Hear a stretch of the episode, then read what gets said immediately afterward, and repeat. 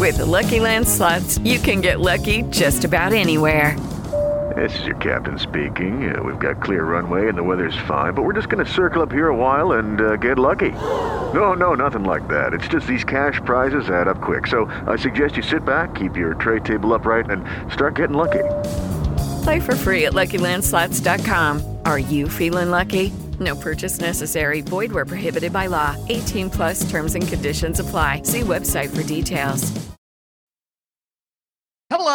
And welcome to another edition of Play Me or Fade Me. And thank you for joining us as always. Well, didn't have a winning day in baseball, but it was a really, really good day for me in the National Football League. It's been about four months since I said that. I had to get one of those in. And yes, my Minnesota Vikings did it yet again. They got the number one player on my board. How do they do it? Well, I have a whiteboard. And once the Vikings make their selection, I write down the name. That was my number one player on the board. It's always a good spin to the draft anyway. Makes me feel good about things. But anytime you add a weapon for Kirk Cousins, I like it because there's a ton of critics out there, but I'm one of those loyal quarterback guys. I'm going down with the ship. I'm all in on Kirk Cousins. He's going to lead us to the promised land, and he's going to lead my purple to our first ever Super Bowl. I'm hoping this will be the year.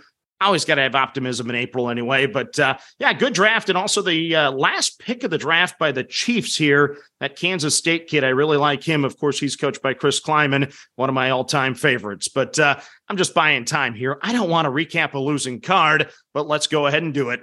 We cash in the Rangers under the one and a half in the first five. Gerrit Cole gets the job done. Five scoreless innings for us, and we cash that ticket. Then we played the Cardinals under the one and a half in the first five at plus money. Logan Webb had to dance out of a bases loaded jam in the second. He did so. Then he cruised through five innings of shutout baseball. We cashed that ticket with once again plus money. Our fortunes ended there, though. I had the Pirates under the one and a half in the first five, and they kind of ripped the band aid off. They got three runs in the first inning off for Julio Urías and I lose that ticket. So the night came down to Sugar Shane McClanahan at the Chicago White Sox. We had not one, but two units on it. Thank you for the votes on Twitter. Unfortunately for us, it wasn't a winner. Had we won that game, we'd have won $47 and a penny for the day. Unfortunately, we lost the game. So you add it together, and I lose $20.61 for the day. Did have a great interaction with a fan out there in Long Island, New York. Great guy. Interesting sports fan, though. He's a Yankee fan and a Patriot fan. I don't know if that mixes too well, but it works for him, I guess. Uh, but he created a Twitter account just to vote for our daily Twitter poll. So I greatly appreciate that. That was kind of a cool story. And uh, yeah, a lot of good back and forth there. His handle is Nike something. So I'm hoping that he owns a ton of Nike stock because I think over the course of time, that thing's gone up a little bit. But uh, now let's get to the card for Friday.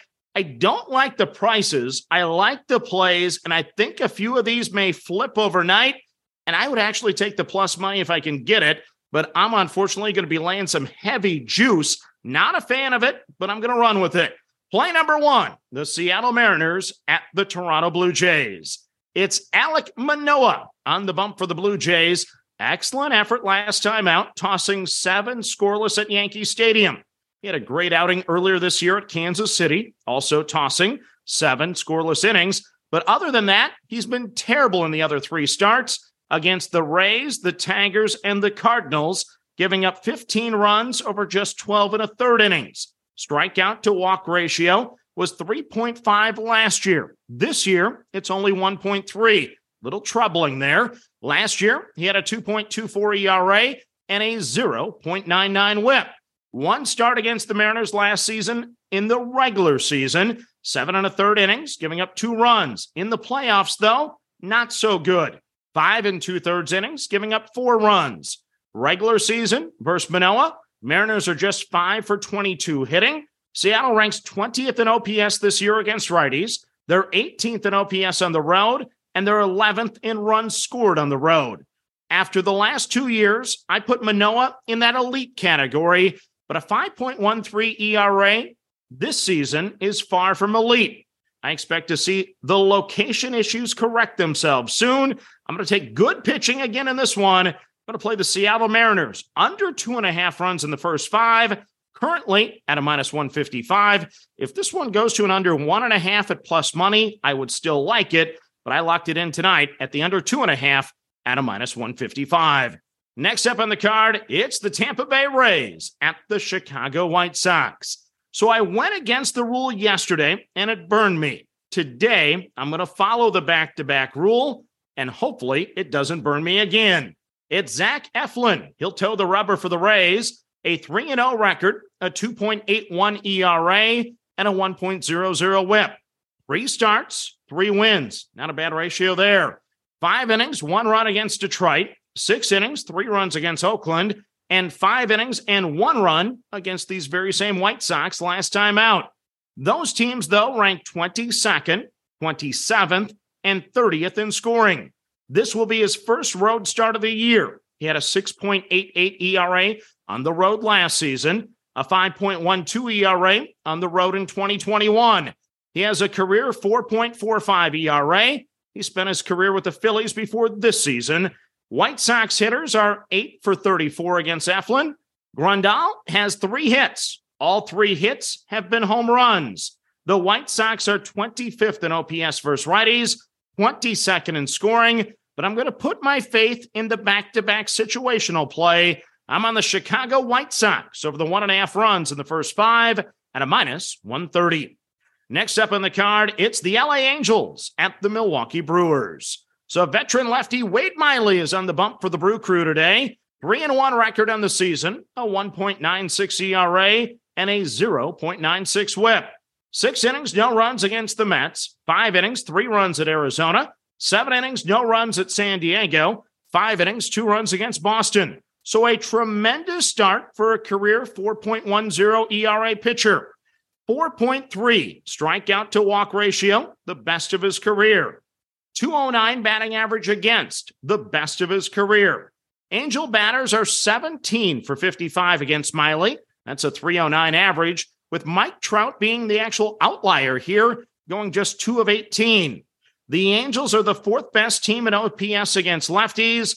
They are the fifth best scoring team this season. I can't seem to win an under in Milwaukee. Yes, I've been burned at Miller Park three times already this season. Hopefully, I can hit an over. I'm going to take the LA Angels over the one and a half runs in the first five at a minus 160. I was once again expecting this number to be at two and a half plus money. If you get that in the morning, I'd rather have that than the one and a half at a minus 160. But once again, I'm locked in at the minus 160 for the over one and a half.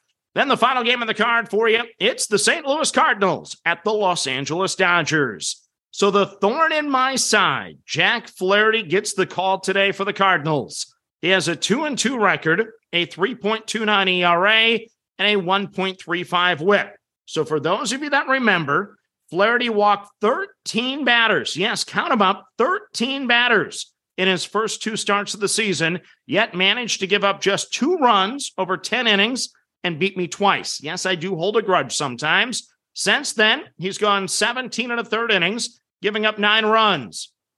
The Dodgers bats have found little middle ground of late. Three runs combined in their last three losses, 24 runs combined in their last three wins. The Dodgers have the third best OPS against righties. They have the second most homers, and they have the most walks. Max Muncy is expected to return tonight. Flaherty has walked the second most batters in baseball. It's time for the Dodgers to make him pay the price. Give me the plus money on the LA Dodgers over the two and a half runs in the first five at a plus 105. So let's recap your card for a Friday. It's chalky, a lot of juice here, but let's run with it. I'm on the Seattle Mariners under the two and a half runs in the first five at a minus 155. I'm on the Chicago White Sox over the one and a half runs in the first five at a minus 130. I'm on the LA Angels over the one and a half runs in the first five at a minus 160. And I'm on the LA Dodgers over the two and a half runs in the first five at a plus 105. Other than that, enjoy day two of the NFL draft. And as always, manage that bankroll. Don't chase money, have fun, and let's cash some tickets together. Good luck, everyone. When you need mealtime inspiration, it's worth shopping Kroger, where you'll find over 30,000 mouthwatering choices that excite your inner foodie. And no matter what tasty choice you make, you'll enjoy our everyday low prices, plus extra ways to save, like digital coupons worth over $600 each week. You can also save up to $1 off per gallon at the pump with fuel points. More savings and more inspiring flavors make shopping Kroger worth it every time. Kroger, fresh for everyone. Fuel restrictions apply.